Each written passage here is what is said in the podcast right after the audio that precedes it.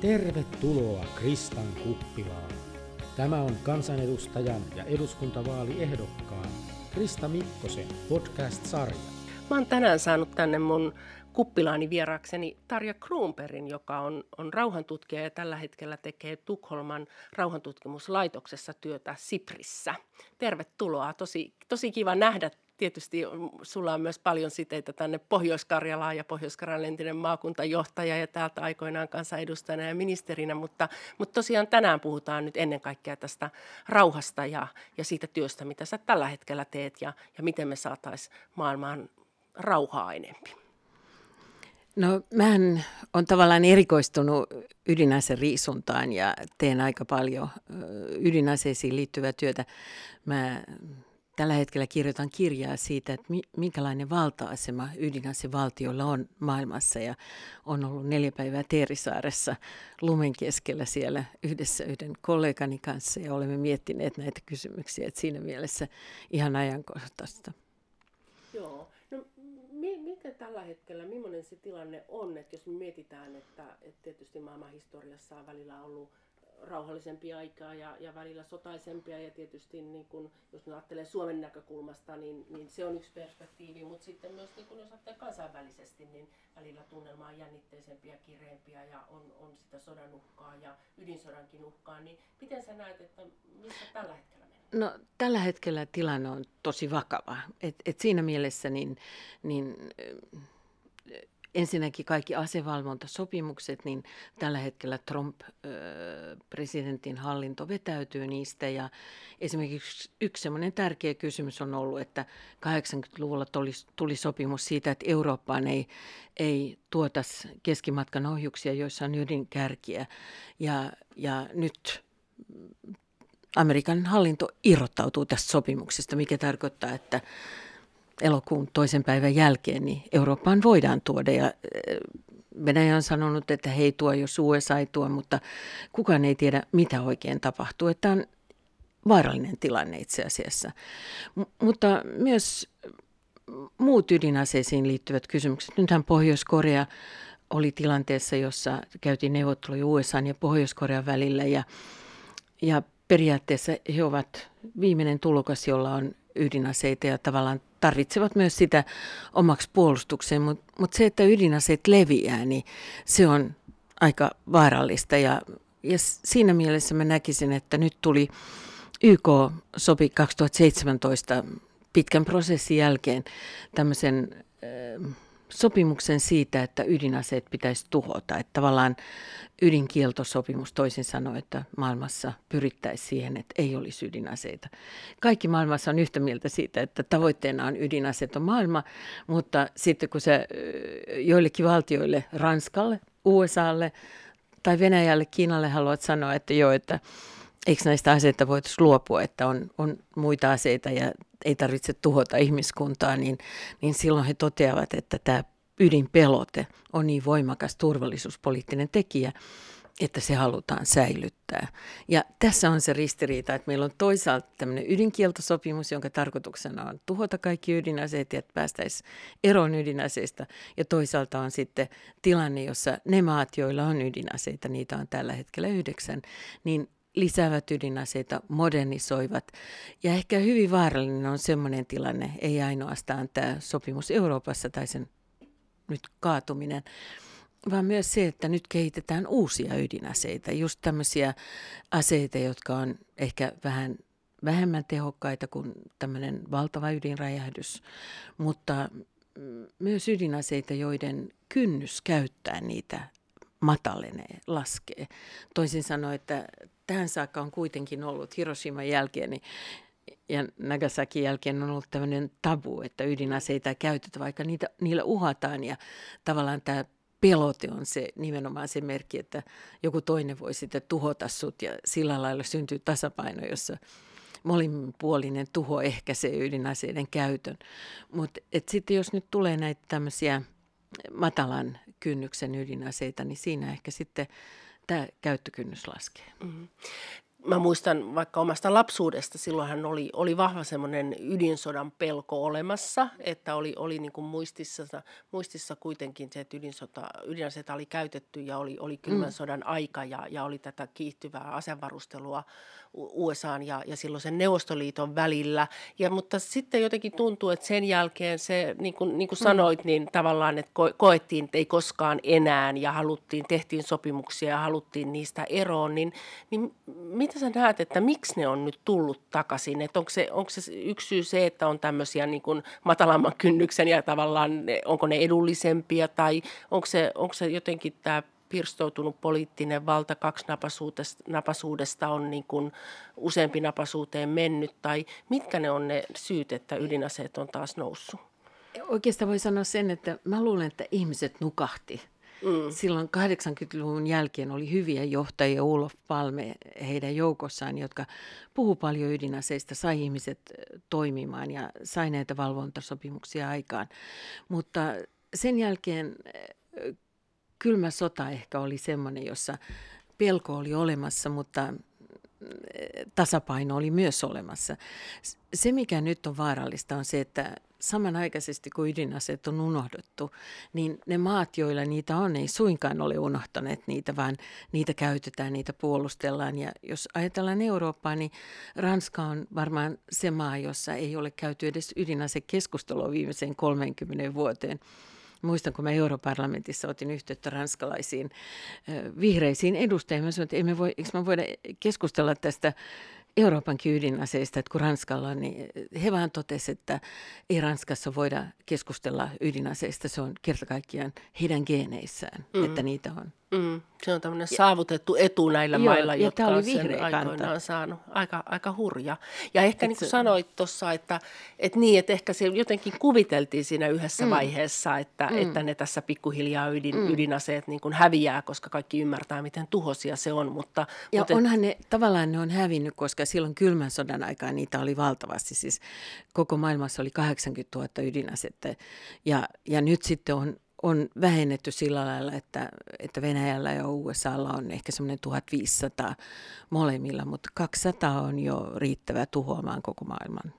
Niin, joo. Et siinä on niin kuin, voi sanoa, että kylmän sodan aikana oli ne asevarastot oli aivan käsittämättömän suuria ja niihin meni valtava määrä rahaa ja myös tämmöistä valvontaa ja kontrollia ja muuta, ettei satu onnettomuuksia ja niitä kuitenkin sattuu, mutta et, et periaatteessa niin, niin vähennetty on, mutta se on vaara vielä. Ja niin, nyt niin. puhutaan nimenomaan ehkä siitä, että kylmän sodan aikana oli tämmöinen niin hyvin äh, tasainen ilmapiiri, oli niin kuin tämmöinen kahden leirin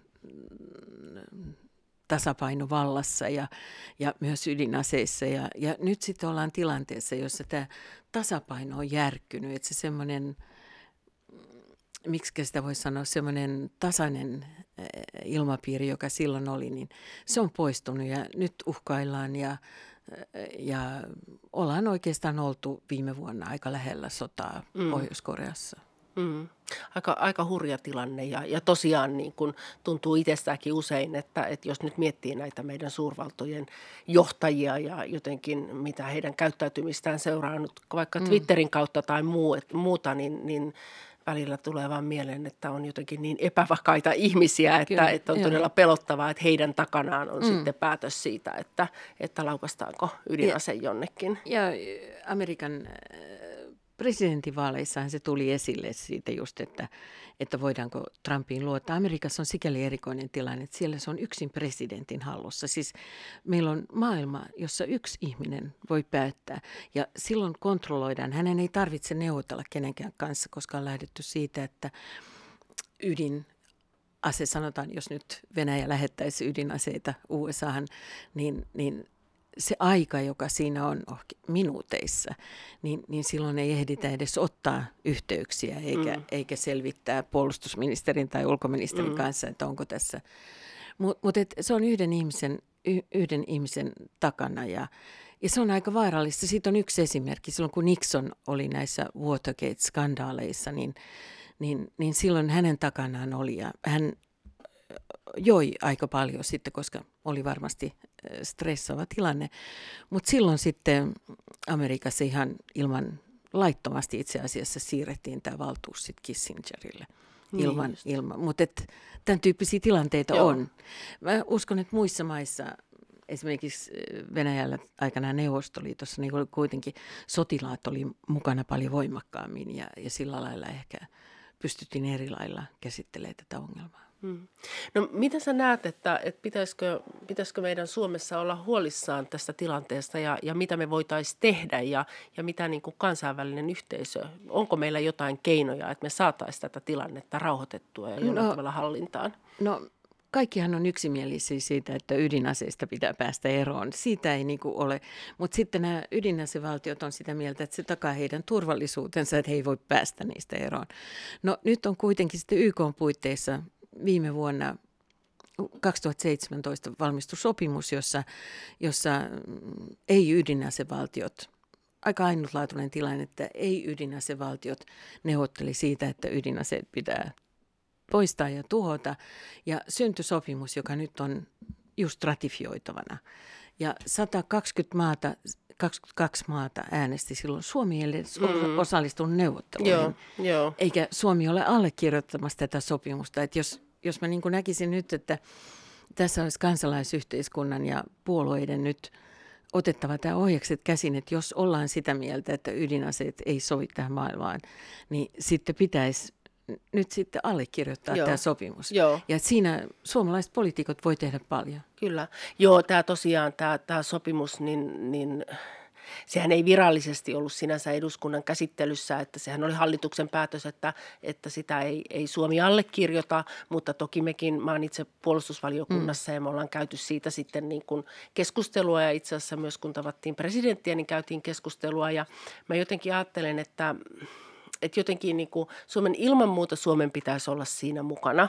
Ja mä tein itse tästä kirjallisen kysymyksenkin, mutta ne Suomen perustelut oli niin kuin todella outoja, että kun ne oli niin kuin sitä tyyliin, että tämä on niin kuin huo, huono sopimus, että me mieluummin kannatetaan sitä toista sopimusta, mutta kun me tiedetään, että nämä sopimukset, mitä on olemassa, niin, niin ne ei ole nyt tällä hetkellä kuitenkaan niin kuin päteviä mm. ja siitä on maat mm. irtautumassa, niin, niin näen kyllä, että tämmöinen uusi sopimus, joka on saatu aikaan ja jossa on valtava joukko mm. maita mukana, niin ilman muuta Suomen pitäisi olla mm. siellä eturintamassa. Tämä toinen sopimus, joka on, tämähän on semmoinen ydinsulkusopimus, joka tuli jo vuonna 70 ja sehän on itse asiassa sikäli vaarallinen, että se antaa viidelle maalle oikeuden pitää ydinaseita, vaikka he sitoutuvat sen sopimuksen myötä aseista riisuntaan, mutta sitä ei ole tapahtunut, niin periaatteessa tämä ydinsulkusopimus tavallaan toimii vaan yrittää ehkäistä, että uudet maat mm. ei saa ydinaseita, mikä tietenkin on tärkeää mutta se ei poista näiden viiden maan Aivan. aseita. Aivan. Ja sitten toinen kysymys on vielä, että neljä maata on jättäytynyt tämän koko sopimuksen ulkopuolelle. Heillä on ydinaseita, niin. Israel, Intia, Pakistan ja, ja Pohjois-Korea. Mm. Että tavallaan se, on, se ei ole niin kuin, se ei ole mikään järjestys. Aivan, aivan niin, että se sopimus ei ole sitten kuitenkaan pystynyt ei. estämään sitä, että uusia ei. maita on, jolla on, on ydinase. Joo. Joo, joo.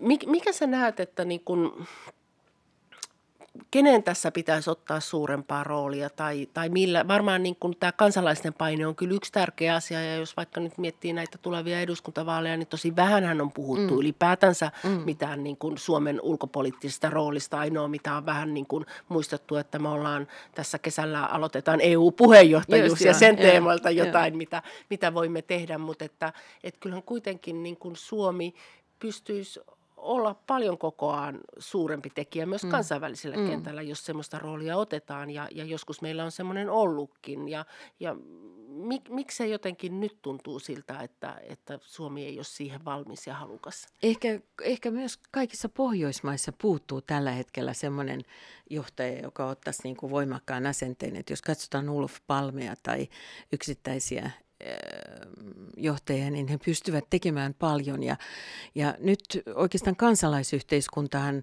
sai aikaan tämä kansainvälinen kampanja ydinaseiden kieltämiseksi, niin sai aikaan tämän, tämän kieltosopimuksen, jossa sitten, sehän palkittiin mm. viime vuonna Nobelin palkinnolla, niin, niin se on tavallaan hyvä merkki siitä, että kansalaisyhteiskunta pystyy tekemään. Mä olin just viime viikolla Maarianhaminassa, siellä on rauhan instituutti ja ja meillä oli eh, kaikki rauhan, rauhan järjestöt kaikista Pohjoismaista mukana. Ja ajatuksena oli nyt, että ainakin muodostettaisiin semmoinen pohjoismainen rintama tämän, tämän eh, sopimuksen puolesta. Tässähän Pohjoismaat on yllättävän erimielisiä, koska Islanti, Norja ja Tanska on NATO-maita ja äänestivät sopimusta mm. vastaan. Ruotsi oli mukana sopimusneuvotteluissa ja keskustelee nyt, että allekirjoittaako he ja ratifioiko. Ja Suomi äänesti tyhjää. Joo, ja, joo. ja ei ole äh, tarkoitus allekirjoittaa. Että tässä mä näkisin, että suomalainen kansalaisyhteiskunta ja poliitikot voi tehdä paljon. Kyllä. Joo, joo, niin, joo muistan, muistan juuri ton, että, että tietyllä tavalla, että, että NATOhan piti aika tiukasti kiinni mm. omista jäsenvaltioistaan, mm. että ei saa, se oli ei saa ottaa, ottaa kantaa, mutta jos nyt kuitenkin ajatellaan, että kyllähän se nyt NATOnkin etu olisi, jos me mm. päästäisiin näistä ydinaseista mm. eroon, että, että siinä mielessä, ja, ja tosiaan se kummastutti kovasti, että Suomi, Suomi ei luulen, pidättäyty äänestämässä. Suomessa kokonaan. on niin taustalla se, että halutaan pitää hyvät suhteet Amerikkaan, eikä haluttu edes riskeerata mm. sitä, että USA jotenkin lobbaisi, vaan me oltiin niin kuin itsesensuuria Joo. jo harrastettiin Joo. hyvissä ajoin, että Joo. me äänestämme tyhjää emmekä osallistu, niin amerikkalaisilla ei ollut mitään sanomista niin siihen. Just. Amerikkalaisethan sitten reagoi myöhemmin myös tähän Ruotsin osallistumiseen Joo. ja siihen ja totesivat, että, että se ei ole toivottua. Joo aika, aika kauas ollaan menty siitä, kun joskus puhuttiin tämmöisestä ydinaseettomasta Pohjolasta mm, ja, mm, ja siis siinä mielessä, mm. että tietysti eh, onneksi nyt ei Suomessa ydinaseita ole tai, tai näin Pohjolassa, mutta että niin kuin se ajatus siitä, mm. että oltaisiin itse aktiivisia ja, ja edesautettaisiin mm. sitä, että Mut maailma tää... ilman ydinaseita olisi jonain päivänä totta. Tämä maailma tai Pohjoismaat ilman ydinaseita, niin se ei mun mielestä ole mitenkään huono ajatus tänäänkään päivänä, mm. koska Euroopassa on vaikea tänä päivänä saada aikaan tämmöinen ydinaseeton vyöhyke, koska Ranskalla on ydinaseet ja he ei niistä kyllä hevin luovu. Mutta, mutta maailmassa on 110 valtiota, jotka osallistuu nyt tämmöiseen ydinaseettomaan vyöhykkeeseen. Koko latinalainen Amerikka, koko Afrikka, Keski-Aasia ja nyt ollaan myös äh, Australian ja New-Zealandin, Uuden-Seelannin puitteissa tekemässä että et tavallaan niin kuin 110 valtiota on osa tällaista mm. maanosaa, jossa on päätetty, että ei ole ydinaseita. Ja sitten on siihen kontrollimenetelmät ja kaikki olemassa, niin että Brasilia ja Argentiina ei hanki ydinaseita, Etelä-Afrikka ei hanki ydinaseita. Tämä on niin kuin mahdollista, mutta tällä hetkellä tietenkin ollaan käyty valtava keskustelu siitä, että voisiko olla ydinaseet on lähi koska Joo. on täydellinen ruutitynnyri ja Iranil, Ira, Israelilla on aseet ja Iranilla on ollut ydinohjelma, Saudi-Arabia puhuu ydinaseista, niin, niin, niin eh, silloin kun tämä ydinsulkusopimus tuli pysyväksi 95, niin silloin sovittiin, että, että lähi pitäisi saada tämmöinen ydinaseeton vyöhyke ja sitä ei ole vieläkään saatu aikaan. Joo. Ja se on niin kuin todella semmoinen kulmakivi nyt tässä ydinsolkusopimuksen tulevaisuudessa. Kyllä, joo, ja se niin kuin sanoit, niin se on tietysti hirmu tärkeä, koska se on se, muuten se, se tilanne joo. siellä on, on niin, niin herkkä Räjähtävä. ja epävapaa, kyllä. että siinä jos on vielä ydinaseet otetaan mukaan, niin, niin tuho on kyllä, kyllä valtava. Tota, sä toimit Tarja myös Rauhanliiton puheenjohtajana ja tässä puhuttiin paljon tästä, että niin kuin kansalaisten roolista ja sen tärkeydestä ja ehkä myös vähän siitä, että, että rauhantyö on jotenkin unohtunut. Ehkä me kuviteltiin jo jossain vaiheessa, kaikki on hyvin, että, mm. että mikä, mikä olisi semmoinen keino, että ihmiset saataisiin uudelleen niin kuin aktivoitua ja, ja niin kuin pystytäänkö se tehdä ennen kuin tapahtuu jotakin taas niin kamalaa, että mm. sitten vasta aktivoidutaan, koska sehän on tietysti jotenkin tänä päivänä aika tyypillistä, että sitten kun, kun jotain, jotain niin kuin todella suurta ja, ja katastrofaalista tapahtuu, niin sitten vasta ihmiset herää, mutta tässäkin asiassa olisi niin kuin syytä herätä jo aiemmin. Niin mitkä olisivat sellaisia uusia keinoja tai muotoja, että ihmiset saataisiin niin kuin aktivoitua? No ehkä semmoinen olemassa oleva keino on se, että Rauhanliiton puitteissa toimii jo tämmöinen rauhan koulu, joka on, on koulut Suomessa voi, voi niin kuin anoa tämmöistä rauhan päivää, jossa koulutetaan sekä opettajia että oppilaita siihen, että, että miten rauhaa voidaan edistää ja mitä uhkia on olemassa ja, ja mitä kuki voi tehdä ihan itse omassa arjessaan. Ja näitä tarvittaisiin lisää. Mä, mä en muista kuinka monta päivää me voidaan rahoittaa, mutta et kysyntä on valtavaa. Mm. Et siis kouluissa on ihan hurja kysyntä tämmöiseen rauhan kasvatukseen ja rauhan koulun toimintaan. Et siihen olisi hienoa, jos saataisiin sellaiset varat, että kaikki, Joo. jotka pyrkii hankkimaan, niin, niin voisi saada. Mahdollista olisi mahdollista. Joo. Toinen on sitten, että, että, että ehkä tämmöinen niin kuin rauhantyö, se on vaikeaa aktivoida, jos ei ole jotain konkreettista syytä. Nyt tämä keskimatkan ydinkärkien pois mahdollinen takaisin tulo Eurooppaan on mun mielestä sellainen, jonka pitäisi mobilisoida ihmisiä, jossa voitaisiin voitais niin kuin 80-luvulla pystyttiin tällaisilla demonstraatioilla saamaan, mielenosoituksilla saamaan aikaan se, että se ei tullut, tai se tavallaan tuli sopimus, että niitä ei tuoda, ja, ja nyt pitäisi saada jatkosopimus sitten, että, että tätä ei tapahdu. Että se on ihan konkreettinen uhka juuri nyt. Joo, joo, kyllä. Tuosta rauhankasvatustyöstä me ollaan yritetty aina, aina tota, vuosittain budjetin yhteydessä varmistaa, mm. että sinne sitä mm. rahaa tulisi, koska se on todella tärkeää toimintaa, mutta valitettavasti sieltäkin sitä rahoitusta on nipistetty, mutta näen mm. sen kyllä äärimmäisen, äärimmäisen tärkeänä. Mutta tota, tähän lopuksi oikeastaan nyt olisin kysynyt vielä, mennään vähän toiseen aiheeseen, kun, kun tosiaan eduskuntavaalit on tässä edessä ja, ja tota, aikoinaan oli täältä ensimmäinen kansanedustaja, vihreiden kansanedustaja Pohjois-Karjalasta. Ja, ja sitten se tuli se paikka silloin vaaliliiton kautta. Ja sitten seuraavalla kerralla jäi aivan niin kuin täpärästi siitä paikasta kun meillä oli oma lista, kun kukaan ei tietysti halunnut enää lähteä meidän kanssa mm. vaaliliittoon, kun oli niin, niin tota, erinomainen ja ylivoimainen ehdokas meillä laittaa sinne peliin. Ja, ja silloinhan kävi niin, että sait aivan valtavan henkilökohtaisen äänimäärän ihan niin kuin Suomen, Suomen tasollakin ja varsinkin suhteessa sitten vielä vaalipiirin mm. kokonaisäänimäärään, niin mentiin ihan huikeissa luvuissa, mutta, mutta kuitenkaan ei tullut sitä kansanedustajan paikkaa. Se jäi tosiaan niin kuin alle 200 äänen päähän ja, ja siitä käynnisti sit, käynnistyi tämä vaalipiiriuudistus, mikä me nyt, nyt käydään jo toiset vaalit täällä Savokarjalan vaalipiirissä ja se takasi se, että se valtava äänikynnys, mikä täällä oli, niin se laski siitä 14 prosentista. Nyt se on siinä 5 prosentin hujakoilla taidaan, mm. taidetaan olla, eli ihan, ihan, ihan normaalissa tasossa. Ja, ja tämä lakiuudistus sai, sai nimen sun mukaan, se puhutaan Lex Kruunperistä, niin mitä nyt kun oot, oot tota, kattonut, se oli varmaan tietysti silloin, se oli aika, aika niin kurja tilanne ja, ja todella niin kuin valitettava, mutta onko yhtään lohdottanut, että, että demokratia ainakin eteni sitten sitä kautta? Vaikka? No, mä, mähän tavallaan voi sanoa niin, että, että silloin kun mä asetun Pohjois-Karjalasta ehdolle ilman vaaliliittoa, niin se oli niin kuin selvä, että en pääse. Se, mikä se oli, oli kurja. Se, se, mikä oli kurja, oli just, että se oli niin lähellä. Mutta e, ehkä se, mikä oli jännä kokea sitten heti silloin seuraavina päivinä, jos mä kuulin Helsingin kadulla, niin mä muistan neljä kokoomusmiestä, jotka tuli mua vastaan, niin pysäytti mut ja sanoi, että he ei ole tajunnut, että Suomessa on tällainen mm. vaalijärjestelmä.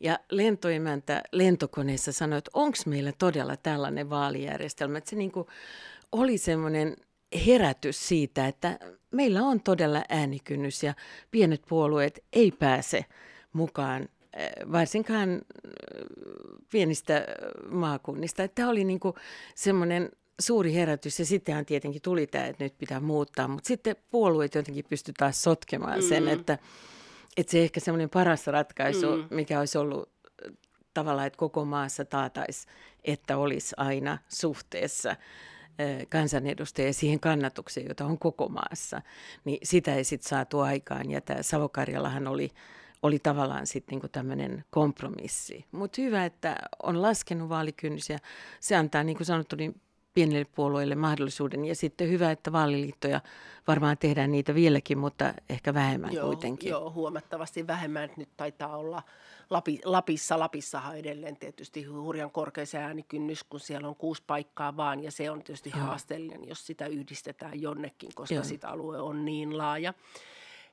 Itse näen, että, että niin kuin sanoit, niin varmaan olisi ollut fiksumpi tehdä toisenlainen järjestely ehkä, että silloin oltaisiin varmistettu aina se, mm. että, että alueellisesti tulee. Että meillähän onneksi täällä Savokarjalassa on kuitenkin aika hyvin tullut sekä pohjois että mm. Savon puolelta, että ei ole sillä tavalla keskittynyt ehdokkaat vaan toiselle puolelle. Mutta tietysti niin kuin, miten sä näet tämän, sä oot tietysti Itä, Itä-Suomen puolesta puhuja ollut vahva aina mm. kaikissa rooleissa, niin pohjois maakuntajohtajana, kansanedustajana kuin europarlamentaarikkona, niin, niin tota, näetkö sä sitä, että tämä yhteinen Savokaralan vaalipiiri kuitenkin jotenkin Itä-Suomen roolia voisi voimistaa, kun me ei sitten keskenään ehkä enää niin paljon tapella, kun ollaan samaa vaalipiiriäkin. On, onhan se hyvä, mutta toisaalta voi sanoa sen, että se mikä musta on vaikeaa Suomessa on, että, että nämä piirit on niin erilaisia. Että on Savokallian vaalipiiri, on joku poliisipiiri, on joku aluekehityspiiri, sitten on jotain sotepiiriä.